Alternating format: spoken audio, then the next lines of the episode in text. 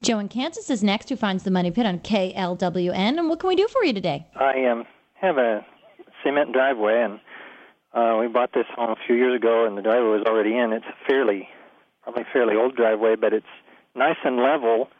Uh, seems structurally sound underneath, but uh, it's got some cracks that I have to fill every couple of years, and some chipping and pitting on the top surface. Is there any way for me to resurface this thing without tearing it clear out and replacing it?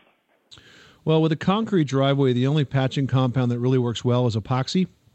Uh-huh. And if you use an epoxy patching compound, you will get two to three years out of uh, wear and tear on that. In terms of the cracks, generally we recommend a, uh, silicone caulk for those and uh, do this on a warm day so it flows in there nicely and seals it tightly. If you do that, you shouldn't really be replacing it every year.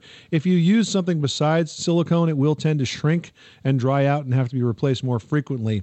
But if you do it on a dry day and the crack is cleaned out, you ought to get several years out of a good uh, silicone filling of any of those cracks the epoxy patching compounds can be painted on or troweled on. It will create a new surface, but remember, once you get into the painting realm, you're going to have to repaint. So you really have to pick your poison here, Joe. Thanks so much for calling us at 1 888 Money Pit.